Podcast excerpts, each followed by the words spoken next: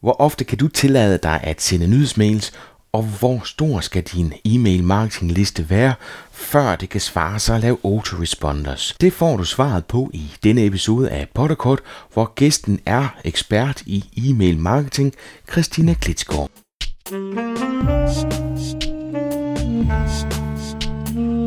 Velkommen til Potterkort, en podcast om markedsføring på internettet. Din vært er Ip Potter.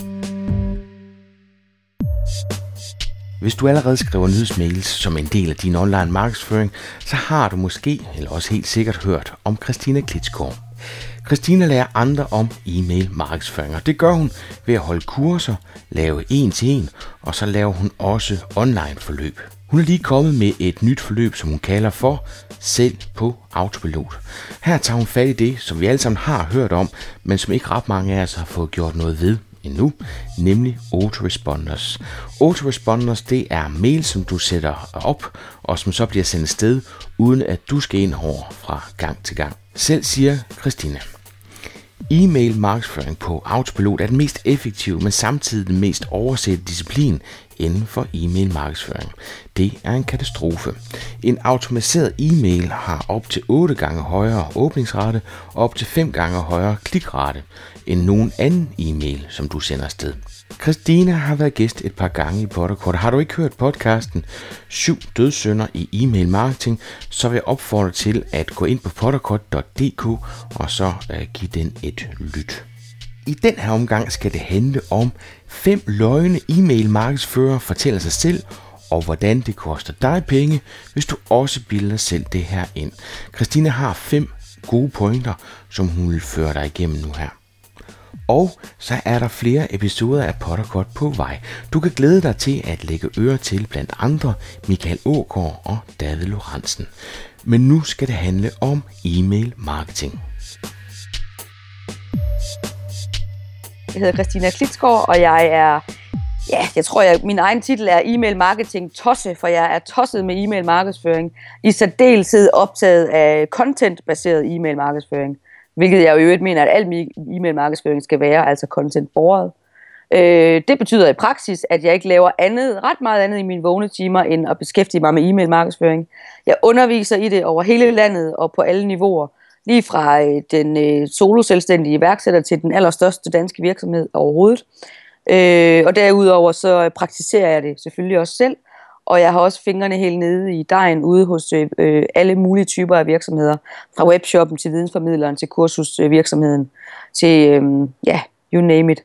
Så øh, alt hvad jeg foretager mig, øh, starter med e-mail og slutter på markedsføring. Det var den korte introduktion af, hvem jeg er og hvad jeg laver. Og så laver du også online forløb, Christina, og jeg ved, du har lige lavet nyt et, som hedder ja. Sæt. Åh, oh, hvor har vi den henne? Det hedder Selv på Autopilot. Hvad er det for noget? Ja. Jamen, det er, et, øh, det er mit tredje online kursus, som, øh, og det her kursus, det handler simpelthen om, hvordan, man, hvordan du kan skrive din mail én gang, Ip, og så sætte den op til at blive, øh, altså du kan sælge på den hver evig eneste dag, i nær praktisk talt i tid, og i, i altid og evighed. Og det kursus har jeg lavet af to årsager. Øh, den ene årsag er, at øh, man er ikke rigtig e-mail markedsfører, hvis ikke man bruger autoresponder, som det hedder. Det er i navnet, sæt din e-mail markedsføring på autopilot. Øh, Øh, og den anden årsag til, at jeg har gjort det her, det er, at jeg jo godt er klar over, og det kan jeg jo også se, når jeg er ude hele tiden. Der er to øh, scenarier her. Der er det, der hedder den ideelle verden, og så er det det, der hedder virkeligheden. Og i den ideelle verden, der skulle vi jo have tid til at sidde og skrive øh, fantastiske mails hele tiden. Og i virkelighedens verden, der sidder man i en virksomhed, hvor man muligvis er heldig at have en time om ugen til at beskæftige sig med en e-mail. Så derfor øh, er alle mulige forskellige årsager, men primært af de her to årsager, giver det sindssygt god mening, at man øh, bruger, at man sætter sin e-mail markedsføringsmaskine op, kan man sige, til selv at spytte e-mails ud, man allerede har skrevet en gang, som man så genbruger igen og igen og igen. Øh, den tredje og absolut vigtigste årsag til, at man overhovedet skal gøre det her, er, at en automatiseret e-mail, jamen det er den mest øh, oversete e-mail af alle e-mails, der findes. Øh, men sjovt nok er det samtidig den mest effektive. En automatiseret e-mail har en, hold lige fast i bordpladen, IP, en op til 8 øh, gange højere åbningsrate end en ganske almindelig nyhedsbrev har du bare sender ud, det jeg kalder live-mailen. Hvorfor har den det? Jamen det har den, fordi at en automatiseret e-mail altid er baseret på en, øh, en handling. de, hvis vi lige prøver, skal prøve at starte, dem der sidder og tænker, hvad fanden er en automatiseret e-mail? Forestil dig, at du lige har siddet og tilmeldt dig et nyhedsbrev hos øh, webshop Søm og Skruer APS. Øh, du har lige siddet og tilmeldt dig deres nyhedsbrev, og i øjeblikket efter, der modtager du en e-mail, det siger måske ovenikøbet købet ding i din indbakke, hvor der står, velkommen og tak for din tilmelding. Den e-mail åbner du, fordi at du lige selv har foretaget en handling. Du har lige ragt ud efter den og tilmeldt dig nyhedsbrevet. Og det er årsagen til, at automatiserede mails har en så sindssygt høj åbningsrate. Det er mails, der er baseret på, at du lige har foretaget dig en handling. Du kender sikkert også den gængse automatiserede mail. Du sidder og skal logge ind på et eller andet, så har du glemt dit skide password. Mm. Så kan du trykke på en knap, og så kan du resette dit password, bestille en e-mail, hvor du får et link, hvor du kan resette dit password. Den har jo også en mega høj åbningsrate. Men, øhm, og på den måde her kan man altså på snedigste vis genbruge de mails, man allerede har skrevet en gang, og ellers bare skrive sine mails en gang og sætte dem op fuldstændig simpelt og enkelt, øh, også uanset om man bruger øh, MailChimp eller Campaign Monitor, altså de her meget billige programmer. Øh, der kan man sætte dem op og tjene sindssygt gode penge på at faktisk skrive meget færre mails, end man er, man er vant til, med meget større resultater. Så for mig var der slet ikke nogen tvivl. Jeg har gået med det her kursus i hovedet i et år, øhm, og så har den, jamen jeg ved sgu ikke, det har jo selvfølgelig skulle modne sig, og som vi også vi to har talt om før, øh, før podcastet her, så er der jo en ting er jo, at man selv ved, hvordan man skal lave sådan en kursus her, og hvorfor øh, man selv ved, hvordan det her fungerer. Noget andet er øh, pædagogisk at trække andre mennesker igennem en proces og forklare, hvorfor, hvad er det her for noget? Hvorfor skal du, øh, hvordan skal du gøre det? Hvorfor skal du gøre det? Og, ja, og hvordan skal du gøre det? Og så det har været et stort arbejde for mig at sætte det på formel, så det er enkelt og forståeligt, og lige til at løbe med at implementere for hver mand. Fordi jeg er jo godt er klar over, at mit publikum kan jo være øh, den store kæde, der sælger tøj, men det kan altså også være den lille solselvstændige, der sælger vin online. Øh, og hans eller hendes kompetenceområde er jo ikke e-mail markedsføring, det er vin. Så bliver jeg nødt til at forklare det her på en måde, så alle forstår, hvorfor det her det er interessant, hvorfor det her det er centralt, og hvor nemt det rent faktisk er for dem at gøre. Og det vi blev nødt at snakke om i, i den her omgang, det er, at du simpelthen lavet, du er kanon til at lave overskrifter, Christina. Du har lavet tak en, der hedder fem, fem løgne e-mail markedsfører. Hold, jeg kan næsten ikke engang læse det. Fem Nå, løgne så er, jeg jo ikke, så er jeg jo ikke særlig god til det jo. jo det, du har bare nogle lange ord. Fem løgne e-mail markedsfører fortæller sig selv, og hvorfor det koster dig penge, hvis du også bilder dig selv ind. Hvis du også bilder dig selv det her ind. Ved du hvad, Ippe, skal jeg ikke lige tage den? Fem løgne e-mail markedsfører fortæller sig selv, og hvorfor det koster dig penge, hvis du også bilder dig selv det her ind. Den er sgu også lang, i det ved jeg. den var lidt lang. Ja, ja, det var den. Men den er vigtig, fordi øh, i, i de syv år, jeg beskæftiger mig med e-mail markedsføring, hvis jeg skal lave et, hvad skal vi sige, en lille fong på, hvad er de største løgne, som man som e-mail markedsfører, og man er stor og lille, bilder sig selv ind, øh, så er det de fem, som vi kommer til at gennemgå nu her. Øh, og løgn nummer et, jamen det er helt klart den, der hedder, jeg skal skrive en e-mail hver gang, jeg vil sælge med en mail. Det er jo øh, heldigvis en kæmpe løgn. Vi er jo vant til i, øh, i Danmark, at altså hvis vi går tilbage til de syv år, de syv år det siden, jeg startede med e-mail markedsføring, for syv år siden, der var, der, der var vidensniveauet meget lavt herhjemme. Der tænkte man, når e-mail markedsføring, det må være lige med et nyhedsbrev, lige med hold kæft, de røvkedelige mand. Det er jo sådan noget, som folk sender ud, store virksomheder sender ud, når de har fået en ny medarbejder, eller andet, som de har på hjerte. Så, så da jeg startede for syv år siden, var vidensniveauet så lavt, at man faktisk ikke rigtig kunne forstå, at man overhovedet kunne bruge en e-mail, e-mail til at sælge noget som helst med. Så har det jo heldigvis flyttet sig. Så i dag er vidensniveauet helt anderledes. Der ved enhver virksomhed, som interesserer sig bare for en, en my for online markedsføring, at e-mail markedsføring, det rykker for vildt. Og det gør det jo ikke, fordi det ligger i bunden af salgstrakten. Det er der, vi laver salget. Og så er mange virksomheder begyndt at sige, okay, godt, vi går i gang med at lave e-mail markedsføring. Og det gør de på den måde, at de sætter sig ned, skriver et nyhedsbrev, trykker på send-knappen, sælger. Og næste gang de vil sælge igen, så skal de igen trykke, sætte sig ned og skrive et brev og, øh, og, og sende en ny mail. Og det kan man sige, hvis man laver e-mail markedsføring på den måde, så laver man ikke e-mail markedsføring på fuld kraft. Så laver man ikke 100% e-mail markedsføring. Så er man kun halvvejs e-mail markedsfører.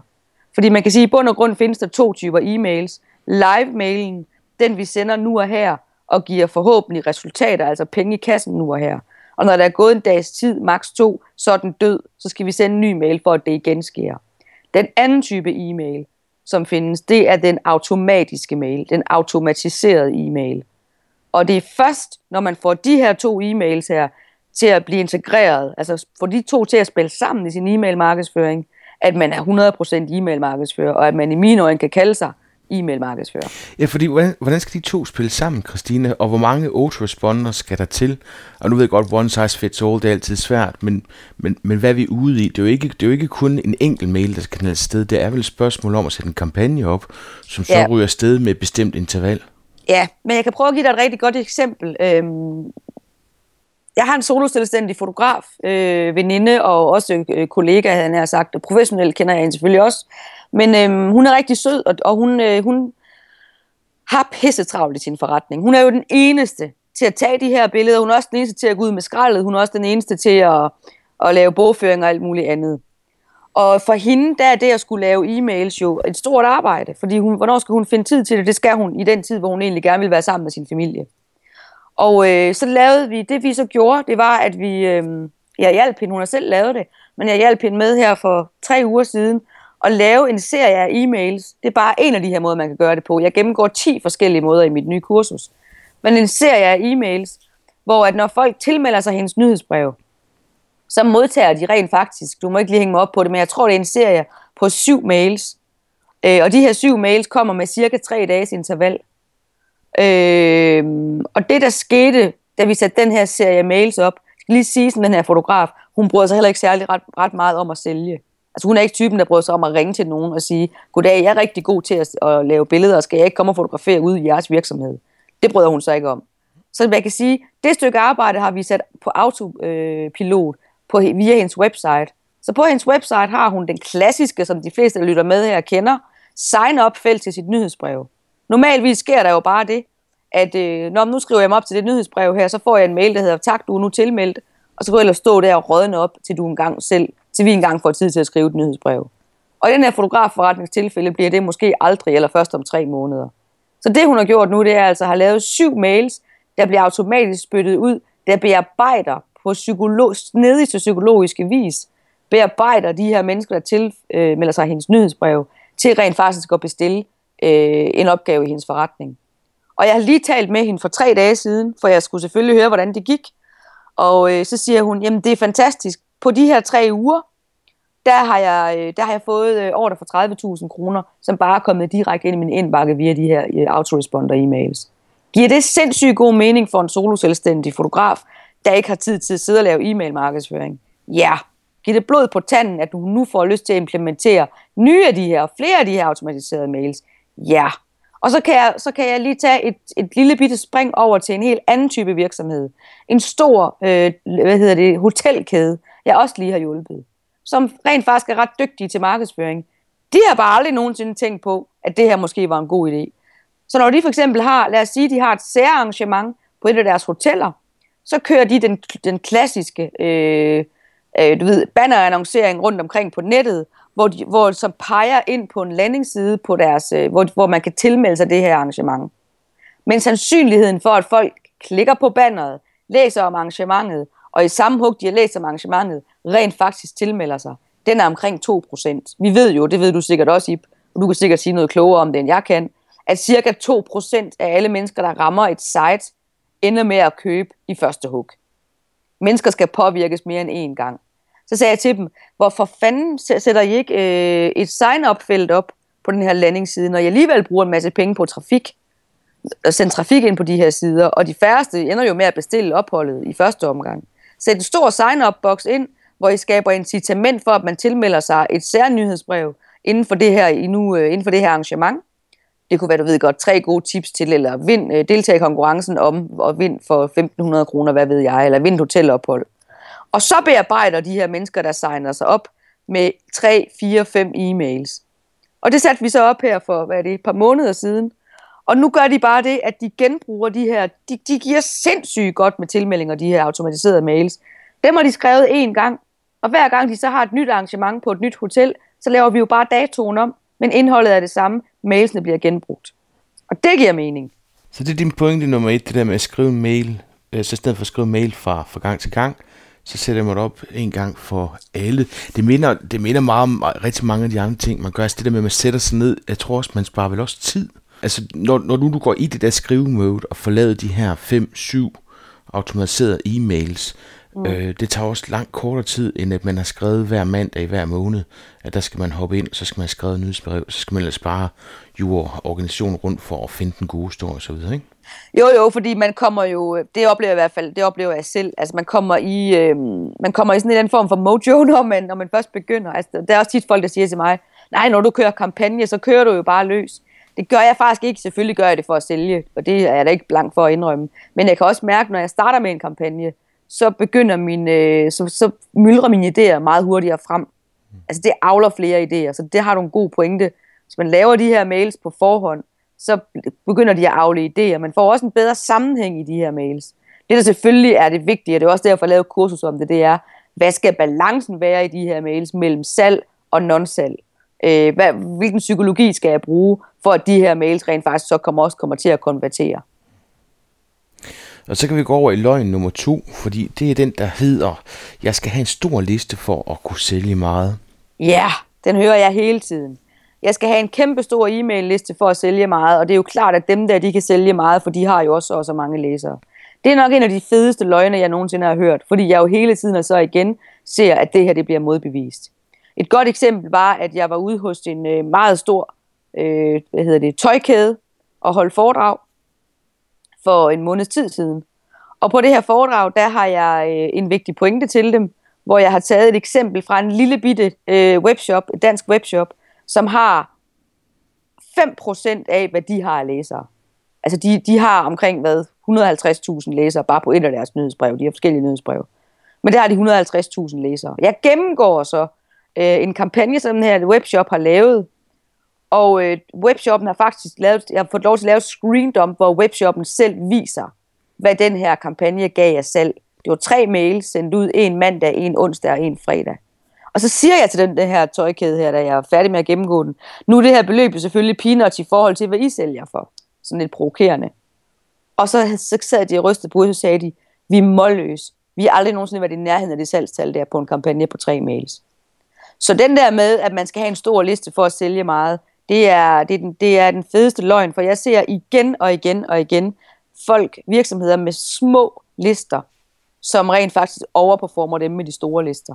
Og i min egen forretning, da jeg startede på e-mail markedsføring, startede jeg jo med 0 læsere. Så havde jeg 3, og da jeg havde, øh, så havde jeg 100, og så havde jeg 150. Da jeg rundede 500 læsere, der eksploderede min omsætning. Og på de første 500 læsere, der kunne jeg se, at hvis jeg sammenlignede min omsætning med året før, hvor jeg kørte min forretning klassisk og via klassisk markedsføring, der havde jeg omsat for 110% mere, end jeg normalvis nogensinde havde gjort. Og det var altså på en liste på 500 læsere. Og jeg tror, at det her er jo ikke nogen nyhed for, for, de, for, en, for en e-mail markedsfører, men det vigtige at skrive sig bag øret her, det er altså, at, øh, at det, ikke, det er ikke kvantiteten, der tæller, det er kvaliteten. Altså, hvor varme er, og hvor aktive er de leads her. Jeg har også haft kursister på, virks, på min øh, kurser, som har haft øh, 80-100.000 læsere, som indrømmer over for mig, jamen øh, de 60.000 af dem er faktisk ikke aktive. De åbner aldrig nogensinde vores e-mails.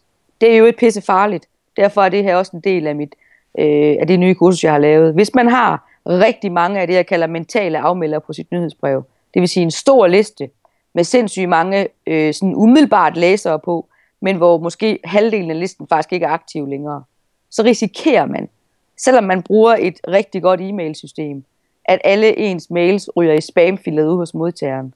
Fordi mails, der ikke bliver, mails, hvor der ikke er engagement i, bliver automatisk opfattet som spam. Så derfor har jeg faktisk også lavet et modul i det nye kurs, som handler om, hvordan man på autopilot, altså hvordan man kan lave en automatiseret proces, hvor man får enten A, genaktiveret de, øh, de øh, passive, altså de, de mentale afmeldere, eller B, simpelthen får dem smidt ud af sin liste løbende. Fordi det er sindssygt vigtigt, at man ikke ender med at ryge spamfilteret hos dem, der gerne vil høre fra en. Fordi man, har, man slæber rundt på nogen, som, laver, øh, som ikke gider høre fra en.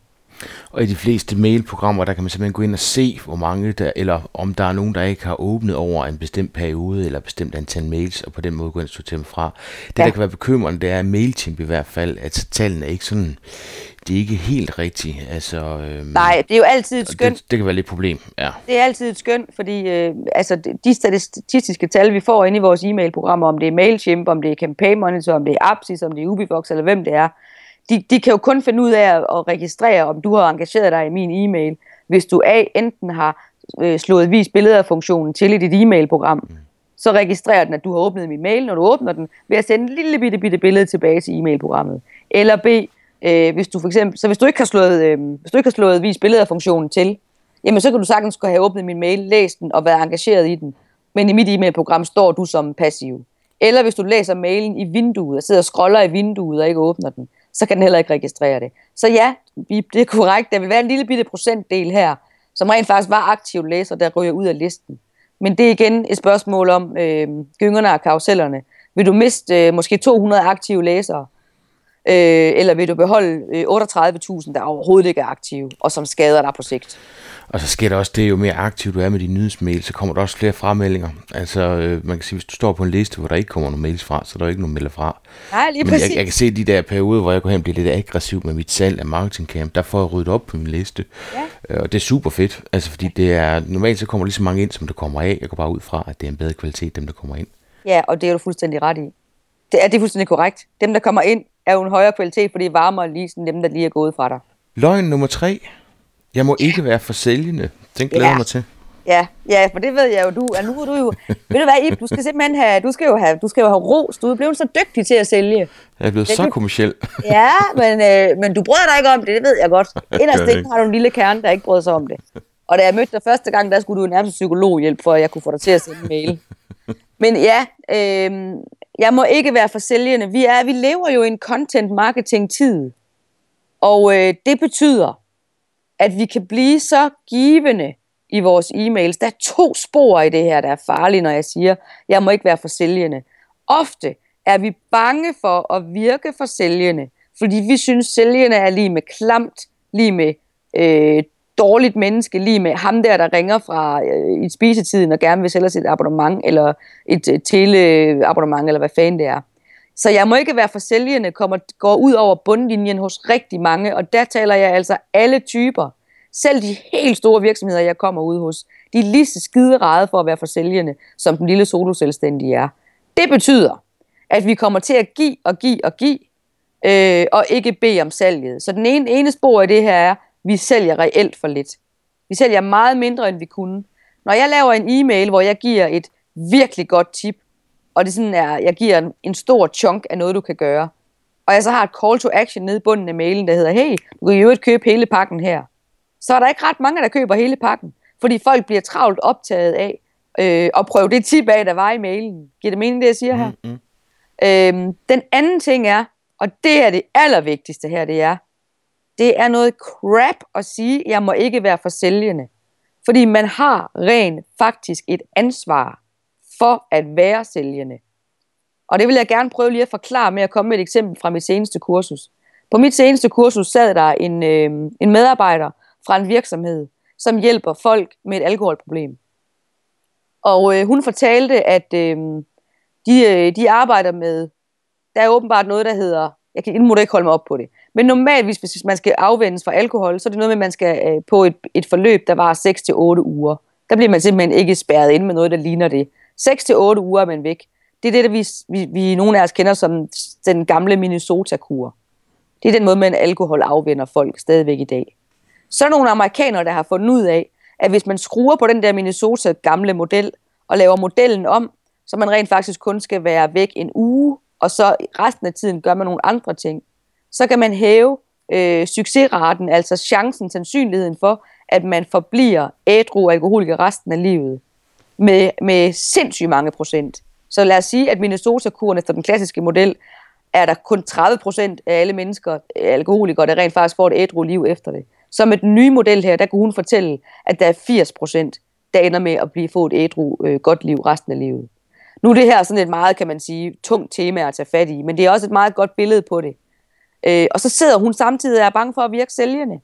Og det provokerer mig, fordi hvis hun ved, at hun i sin hulehånd har løsningen på noget, som kan betyde en kæmpe livsforskel for nogle mennesker, der hænger, der er helt ude af skide, der har et alkoholproblem, der øh, først kommer til at betyde, at de mister sig selv, de mister måske deres partner, de mister måske deres familie, deres børn, deres venner, deres job, deres hus, alting. Hvis man sidder med løsningen på det, så har man et ansvar for lige præcis at være sælgende, og for lige præcis at være nærværende og til stede på de platforme, hvor ens publikum er.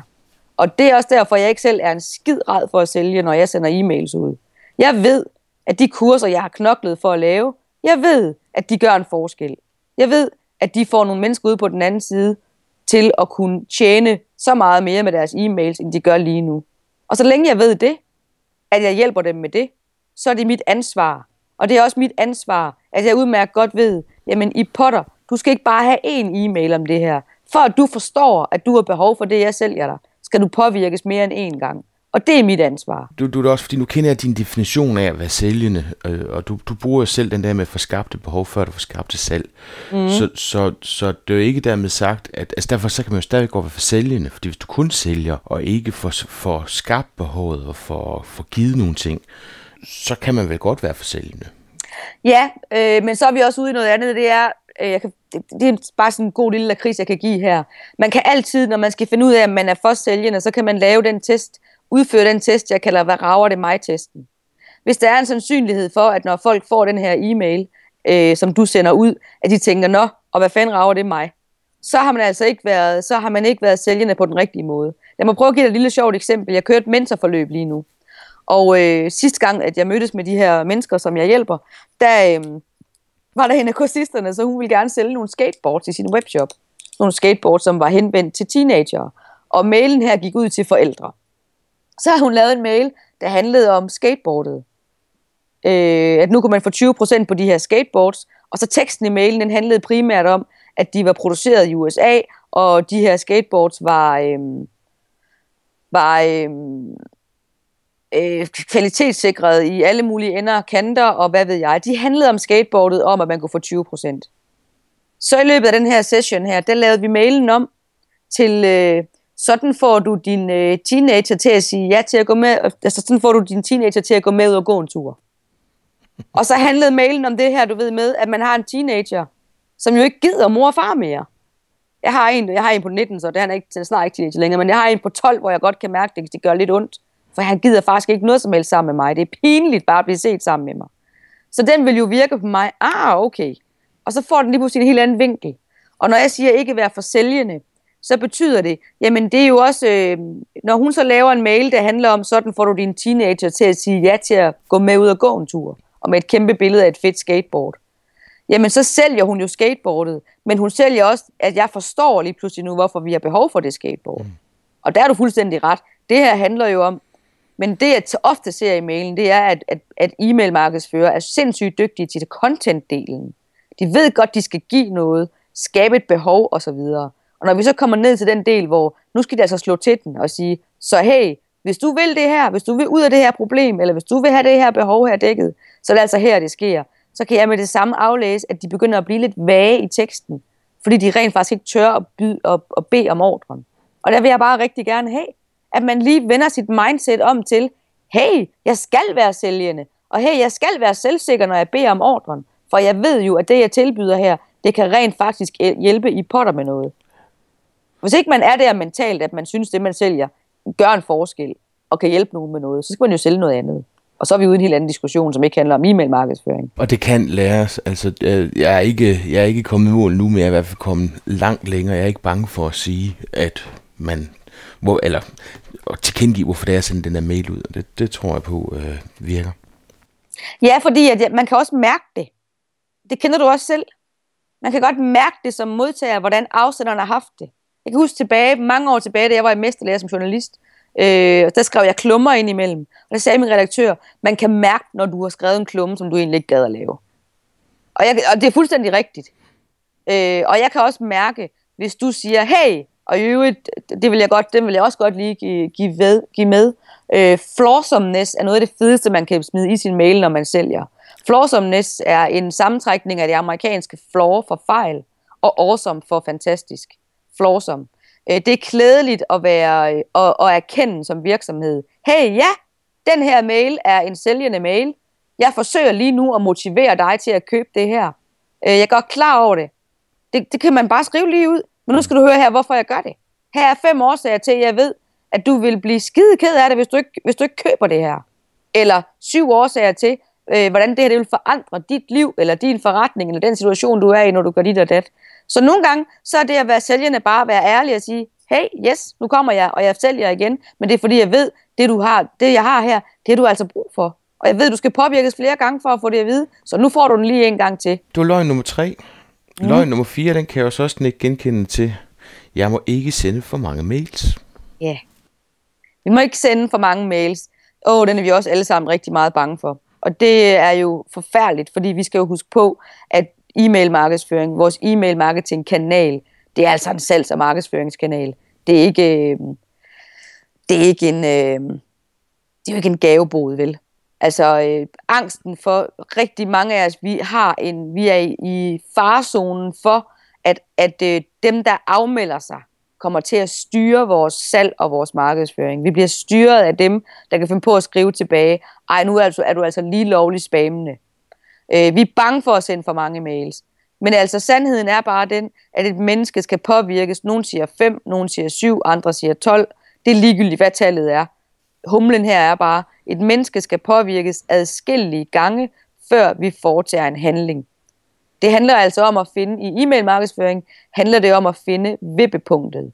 Det vil sige, det maksimale antal gange, der skal til, før et menneske rent faktisk skrider til handling, det vil sige køber, ringer, klikker, eller hvad man nu vil have dem til, op imod, af, nu kom der faktisk så mange, øh, afmeld, eller så mange påvirkninger, at det begynder at gå den forkerte vej, at de ikke gider have mig mere. Men det der humlen her, det er altså, ligegyldigt hvor mange mails du sender, næsten lige ved jeg ikke, hvem der sidder og lytter med her, men jeg tør godt provokere og sige, prøv lige at sende dobbelt så mange mails, som du gør lige nu.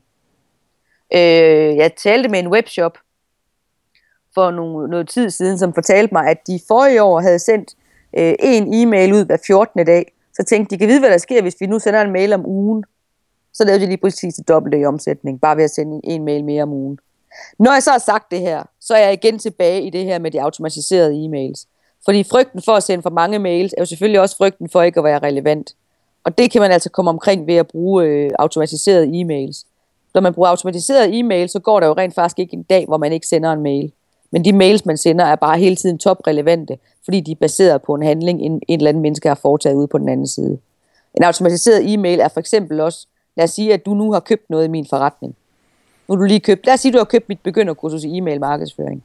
Så kan jeg sætte mit mere salg på autopilot. Så skriv, hey Ip, hvis du i øvrigt, at, øh, at, øh, at det her kursus har jeg også lavet, det er efterfølgeren til den, du lige har købt. Hvis du skal nå dig at slå til inden for en time, så vil jeg godt give dig 60% i rabat, men du har kun 59 minutter til at slå til i.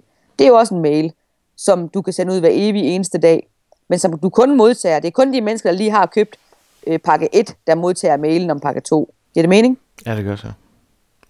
Men, men og der er rigtig mange smarte ting ved det automatiseret, fordi det betyder også, at du kan gå ind og forbedre processen. Du kan simpelthen se, hvordan de forskellige mails, de performer og så gå ind og, og forbedre dem også. Fordi jeg sidder og tænker på, selvom du er gavet nu, øh, løber du nogle gange ind i, hvor du alligevel har en snært af en mavefornemmelse, der hedder, at du måske sender en mail for, for mange, eller der var en af dem, du ikke burde have sendt ud?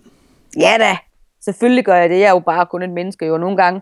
Jeg bliver jo tit grebet, altså jeg, bliver, jeg er jo meget passioneret menneske, og tit så bliver jeg også så passioneret, at jeg lige hugger afsted. Faktisk skete det i dag, at, øh, at jeg sendte, jeg havde sendt en e-mail ud, og så tænkte jeg, fuck it, nu, skal jeg sender jeg, nu genudsender jeg den til alle ikke-åbnere. Og så har jeg ventet for kort tid til at sende den ud til ikke-åbnere, så der faktisk var nogen, der sad og åbnede begge mails på én gang. Mm. Det var ikke skide godt gået. Mm. Det kan jeg jo så lave en e-mail om. Så det sker der selvfølgelig også for mig. Det kan man jo så lave en e-mail om. Så det sker jo også for mig nogle gange imellem. Og heldigvis for det, fordi hvis ikke vi begår fejl. Men det der så bare er forskellen, det er, jeg erkender, jeg anerkender, hov, jeg lavede en fejl.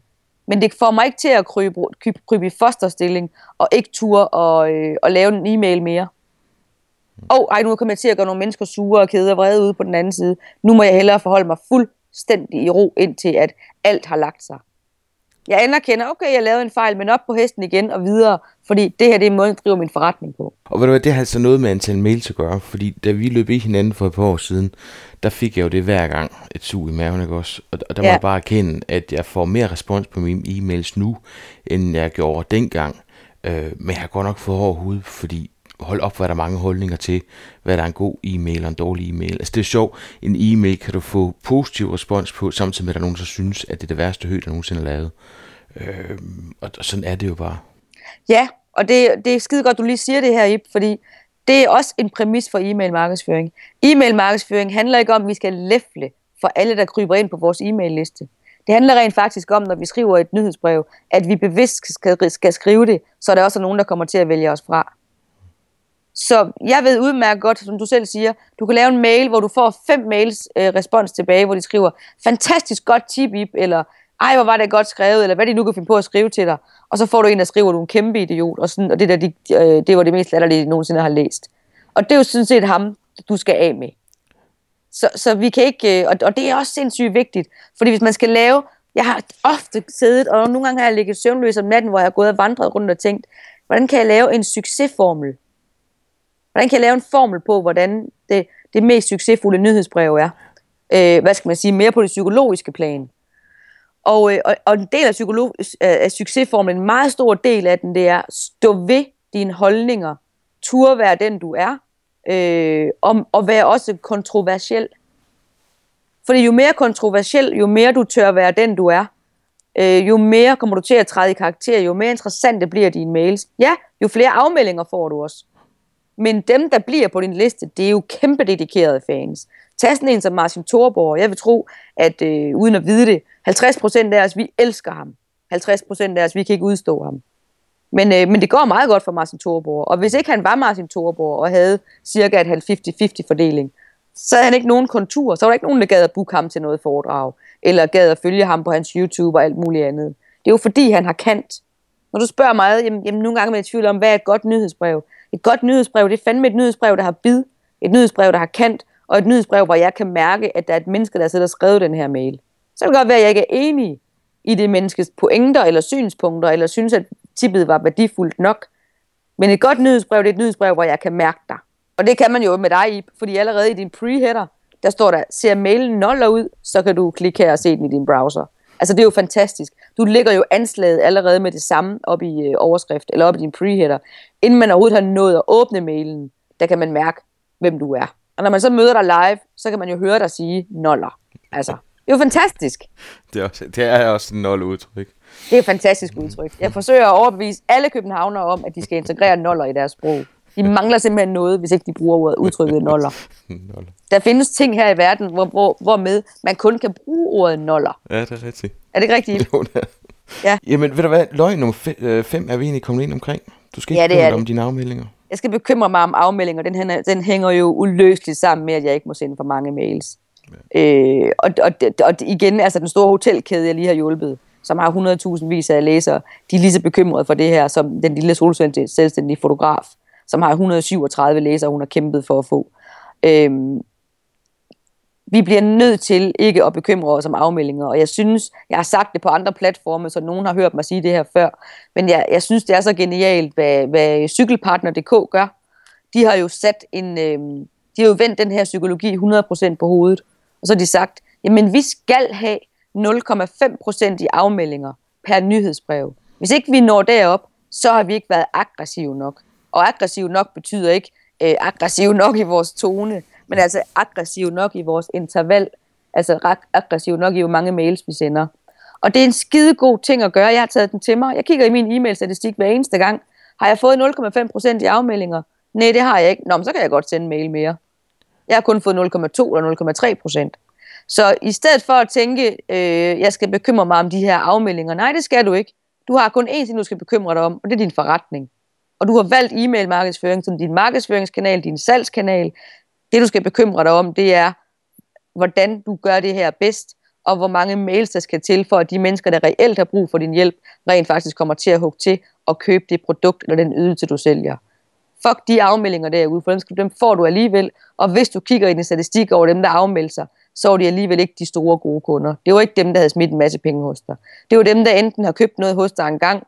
Det kan være dem, der har købt en cykelslange hos Cykelpartner for tre år siden, eller aldrig har købt noget som helst. Så bekym, det, de må ikke styre det her. De, altså, hvis man tager de her, lige en opmeld, altså den her opsummering her, integrerer dine live mails med automatiserede mails, Øh, lad være med at bilde dig selv ind, at en stor liste er lige med et stort salg, for jeg kan, lave, jeg kan skrive en bog med eksempler, der modbeviser det. Det er altså ikke tid til at gøre, men det kunne være, at jeg skulle tage mig tid til at gøre det.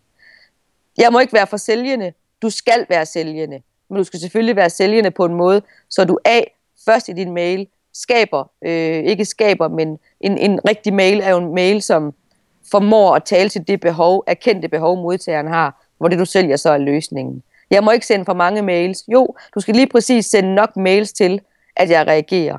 Jeg skal bekymre mig om afmeldinger. Nej, du skal bekymre dig om dem, som du har et ansvar for at servicere, dem der har brug for det, du tilbyder. Det er sådan en opsummering på de her fem ting, vi talte om. Hvor lang tid har du om at skrive en nyhedsmail? Og jeg spørger, fordi nogle af de bedste nyhedsmails, jeg har skrevet, har jeg brugt 15 minutter på, eller sådan noget, og så er det siddet lige i skabet. Og nogle af de mails, som ikke var så gode, har jeg brugt rigtig lang tid på, fordi de ikke sad i skabet første omgang. Præcis. Jamen, øh, jeg kan være alt fra et kvarter til at skrive et nyhedsbrev til en halv dag. Øh, det jeg gør, når jeg laver et nyhedsbrev, når nu, nu tæller jeg jo vidensformidling her, og det gør du jo sådan set også, mm. og det har jeg jo ikke gjort i alle andre fem punkter i den her podcast, handler jo ikke om vidensformidler, det handler om begge alle grupper. Men øh, hvis man er vidensformidler, så ved man godt, at der skal mere tekst til, for at få en modtager til. Og, øh, altså jo mere kompliceret det produkt, man sælger er, jo mere tekst skal der til i et nyhedsbrev. Øh, så derfor kan jeg sagtens tage en halv dag om at skrive et nyhedsbrev, som jeg bestemt ikke er utilfreds med. Men det er fordi, at jeg gør det, at, at jeg altid kobler mine pointer med øh, entertainment. Og entertainment betyder ikke, at jeg skal lave for på halen øh, humor, komedie. Men det jeg ved, at mine læsere A. husker mine pointer bedre, og B. reagerer, øh, flere reagerer på mine pointer og mine mails, hvis jeg kobler min pointe op på en historie. Altså jeg laver storytelling mm. sammen med den pointe, jeg har. Øh, og så kan det godt tage en halv dag at lave en mail. Andre gange, så er jeg lige stødet. For eksempel, den, en af de sidste mails, jeg sendte, det var baseret på, at øh, Morten Vadskær, som mange, der sidder og lytter med her, godt kender ham, som jo ejer blandt andet Kondomat, men også er kendt for at være CEO og konverteringsekspert. Han havde lavet en e-mail, et, et, et blogindlæg, som handlede om de syv bedste øh, e-mail marketing tip, han ligesom synes, han havde lært igennem tiden.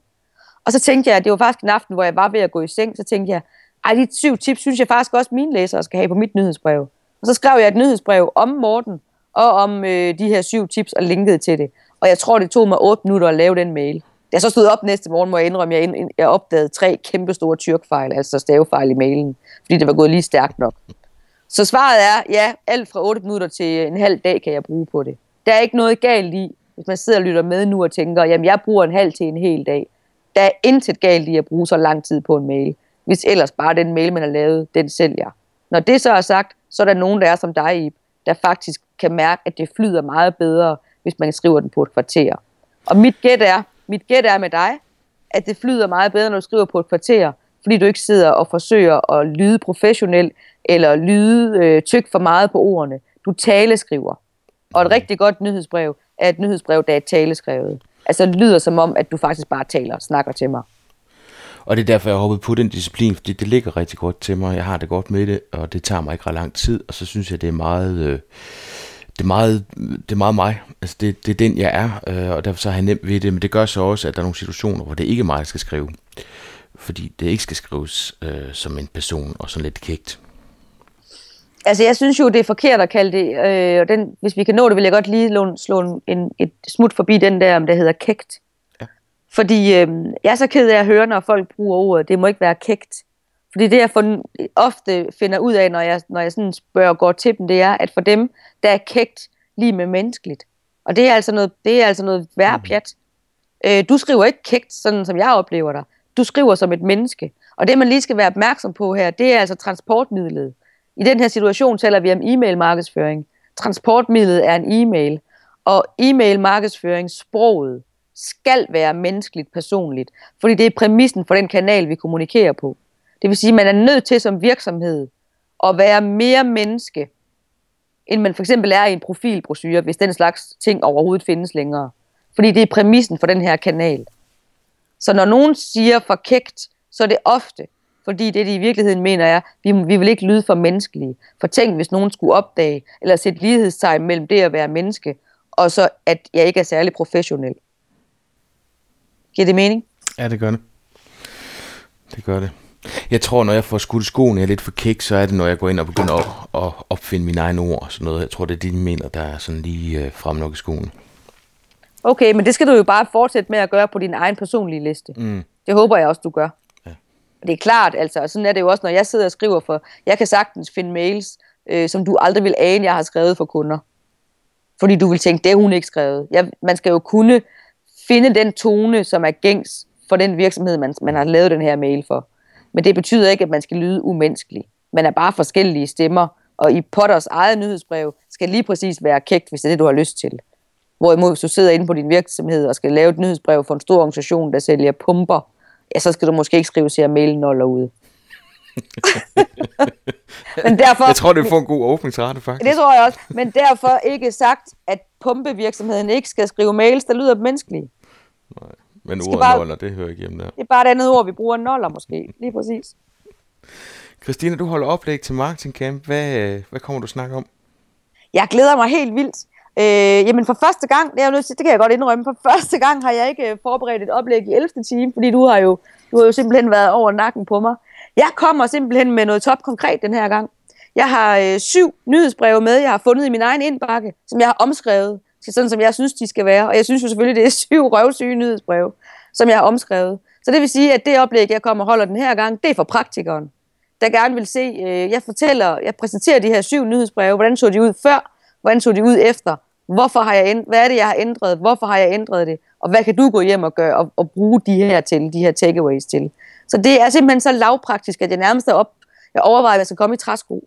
Fordi så lavpraktisk bliver det her oplæg. Så det, det her oplæg er altså ikke noget med, hvilke tendenser og trends er der i e-mail markedsføring og alt muligt andet crap, du selv kan google dig til. Nej, det er øh, arbejdshandskerne på, træskoene på, syv e-mails, sådan her var de skrevet for afsenderen, sådan her burde de have været skrevet i min optik. Derfor burde de have været, skrevet, været skrevet sådan her, og skynd dig selv hjem og lave det her om, hvis du begår de samme fejl.